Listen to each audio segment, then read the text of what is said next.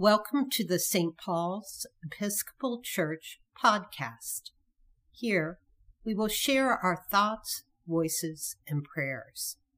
St. Paul's is a progressive community of faith with ancient roots.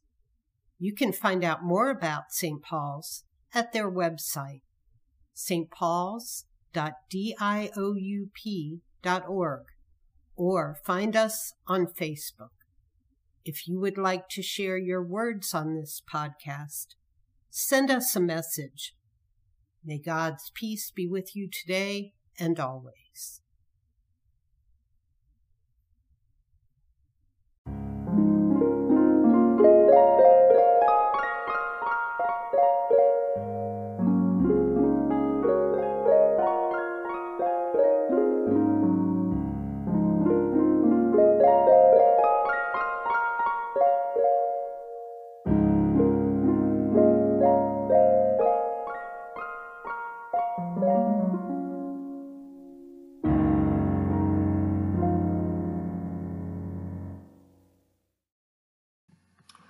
Words twice a week, 325. And Words twice a week on Thursdays and Fridays is a bulleted list of introductory thoughts and questions on the scripture lessons for Sunday. For this week, those would be Psalm 118, 1 to 2, and 19 to 29, Mark 11, 1 to 11, Isaiah 50, 4 to 9a, Philippians 2, 5 to 11, Mark chapter 14 and 15. And as I say, it's a list of bulleted, bulleted list of uh, thoughts and questions. I use this sound to represent the bullet point and each new thought. So it's always a bit of a question what to do with this Sunday.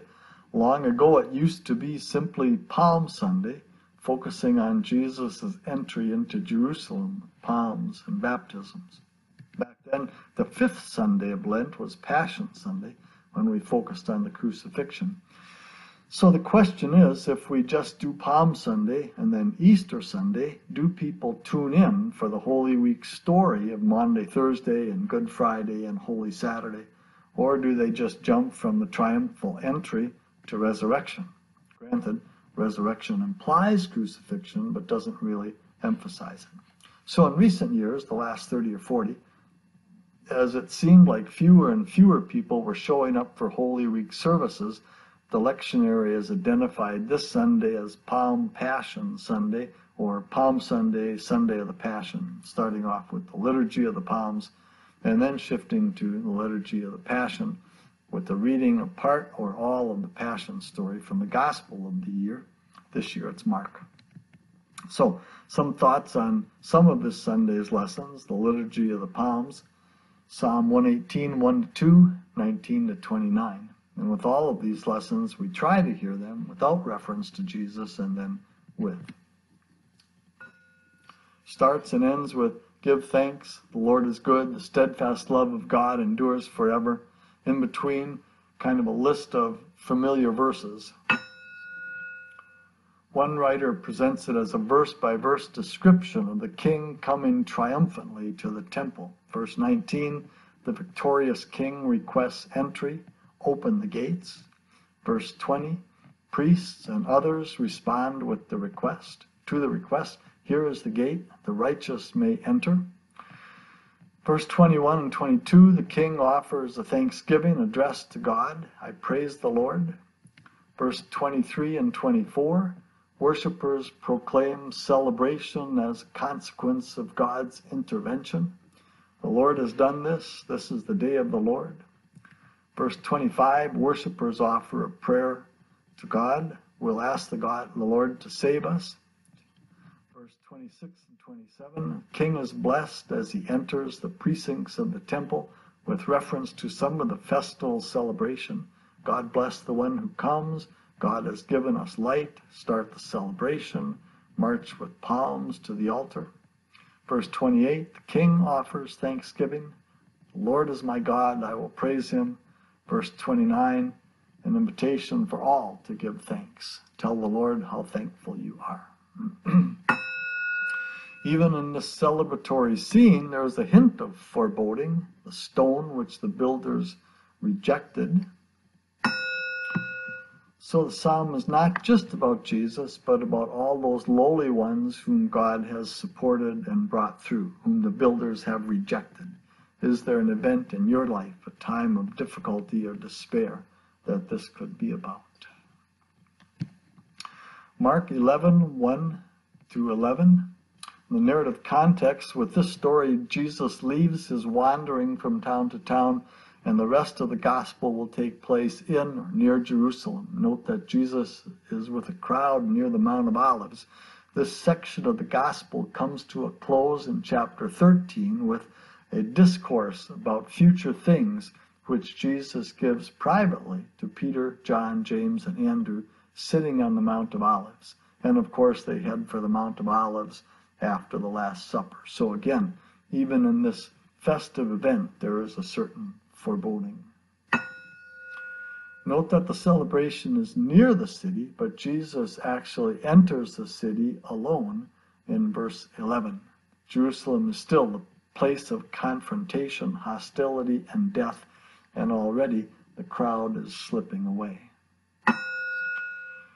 The crowd welcomes coming of the kingdom of our ancestor David, but they do not call Jesus son of David. In Mark 10, blind Bartimaeus had recognized Jesus as the son of David. In 1235 and 30, 1235 and 37, Jesus apparently rejects the vision of the Davidic kingdom. Um, in verse 11, Jesus goes to the temple, looks around at everything, and it was late. Again, just a touch of foreboding. Another line from Fred Craddock For Mark, the coming of Jesus means the end of the temple and the beginning of a new time and place for meeting God. How do we hear that in our time? Where do you meet God most meaningfully? And the colt, what is that about? Here's one idea that finally Jesus casts aside the messianic secret, warning people and demons not to tell who he is, and enters the public arena using messianic images. What messianic images do you associate with Jesus? Um, what Palm Sunday hymns do you remember? Tell me the stories of Jesus. Hosanna, loud Hosanna. My most favorite contemporary one is Mantles and Branches, sometimes called Filled with Excitement. Here's a video link, best one I could find. Um, really should swing a bit more than that, but the kids are cute, and so is the minister. Moving to the liturgy of the Passion, Isaiah 50, 4 through 9a. Again, possible narrative context. We suspect this comes from the end of the Babylonian exile. People have been in Babylon for 50 or 60 years and frankly have gotten comfortable there.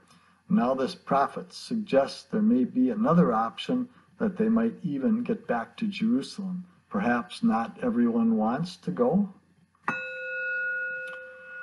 To have the tongue of a teacher requires having the ear of a listener and not just listening to human wisdom, but God's. Hearing and speaking can lead to suffering, but because God helps, there is no disgrace. Four Lord gods in the passage. One, the Lord God gives a tongue so the prophet can strengthen the weary. Who, in your experience, has been especially good at strengthening the weary? Who have you been strengthened by? Number two, the Lord God opens the prophet's ears, and the prophet is totally committed to God's perspective on reality. How is God's perspective on reality may be different from mine, from yours? Three, the prophet has suffered because of what he, she has said as a sort of outcome that occurs whenever a submissive population is instructed in the Lord God. Have you ever had that experience here? The Lord God helps the prophet. And four, the Lord God will prove the prophet innocent and thus the accusers guilty. Now, reflecting on number three there, are there ways the Word of God is troublesome to us, to our culture? And a quote from Thomas Dozeman The striking thing about this suffering servant song, which must be emphasized in preaching, is how easily it moves between the images of student and suffering activist, between knowing the content of salvation in the classroom and doing the work of salvation. Neither theory nor praxis is allowed a special role over the other in the servant's soliloquy on discipleship. Servant is able to endure suffering because he or she knows that God is Savior. Here, doing is knowing, and knowing is doing. End of quote. How does that impact your life journey? Philippians 2 5 to 11. We get this lesson only on the Feast of the Holy Name after Christmas and on this Sunday each year. Jesus was God but did not take advantage of being God who are we? What do we have? Do we take advantage of that to the detriment, detriment of others? It's a little like where are we in the rush to get vaccinated and what we do about it? Where are we in the resource allotment list and what do we do because of it? Being humble and obedient is not self deprecation or false modesty. Jesus humbled himself by resisting temptation to follow an easier but inauthentic calling. How does that resonate with your life? And another chance to plug Camberwell, my favorite setting for the hymn at the name of Jesus. There's a link on the website. And well, I'd do it a little faster than these folks. Maybe the guy who played the organ at our seminary made it sound like a circus calliope taking the form of a slave, how does that resonate? Do we wish Paul had used a different word? Are we encouraged to imitate Christ? Not possible. Or to allow the mind of Christ into our lives to shape our minds? What would that look like? Note in verses 6 to 8, Christ descends. This is Jesus' work. In verses 9 to 11, Christ is exalted. This is God's work. And not all knees are bending, not all tongues confessing. How do we think about that today?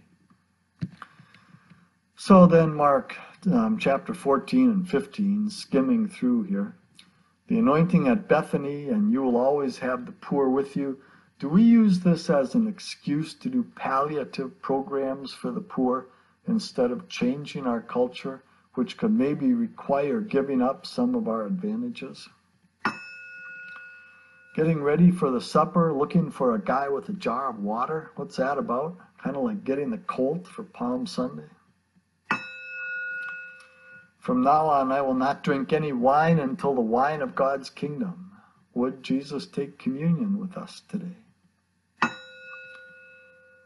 Peter's promise, this is not going to end well, is it? Jesus prays three times, humbly, obediently, not what I want, but you want, what you want. The disciples sleep through it. What have you slept through? Jesus is arrested. Some people think the young man who ran away naked in verse 52 is really Mark in a cameo, camel experience. Jesus questioned by the council, Are you the Messiah, the Son of God? And Jesus says, I am, the messianic secret really out in the open. One writer says Mark's gospel is an effort to define Son of God. Jesus defines it by saying it is the Son of Man, woman. Pause to reflect on the term Son of Man. Would like it to be more inclusive, but Son of Humanity doesn't really do it for me. I don't know. Suggestions? Peter's denial. Hey, we've all done it. We all do it.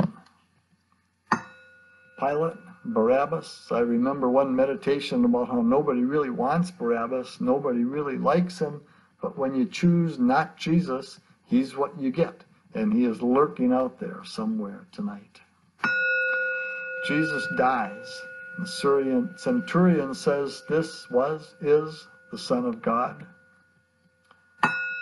The women were there through it all. And finally, a few reflections. One, Mark tells us what happens, what was done to Jesus rather than what Jesus did. meaningful to the human experience of not being in control. It's different from the way John tells the story. Both are significant. Number two, Jesus is progressively abandoned by his support system, the crowd, the twelve, Peter. Although all of them drank the wine, all of them repeated Peter's promise. Who do you identify with today? The twelve who forsook or Jesus who was forsaken? One of my favorite presentations of the Passion is the Cotton Patch Gospel with music by Harry Chapin. Have you seen it? And four, Mark shows a certain restraint. This is not Mel Gibson's Passion. Again, from Fred Craddock. It was not the author's aim to use gory details to milk melancholy from the story to create sympathetic sadness and to draw tears from the readers Feeling bad about it all is hardly faith, and manipulating emotions is hardly preaching. According to Jesus' own statement, he would suffer many things, be rejected and killed. The suffering and rejection are a major part of the story. So, what resonates there most with your experience? Here's a prayer for the week off the lectionary website. I'll try and come up with one or two more through the week, maybe. Crucified and risen one, by your passion, you sustain us when we fall knee bent into the radical emptiness of bone wasting sorry and despair. Teach us to sustain the weary and awaken us to attend to those who suffer. Amen. I like that. The bone, the radicalness, the radical emptiness of bone wasting sorry and despair. Well, that's what I got for now.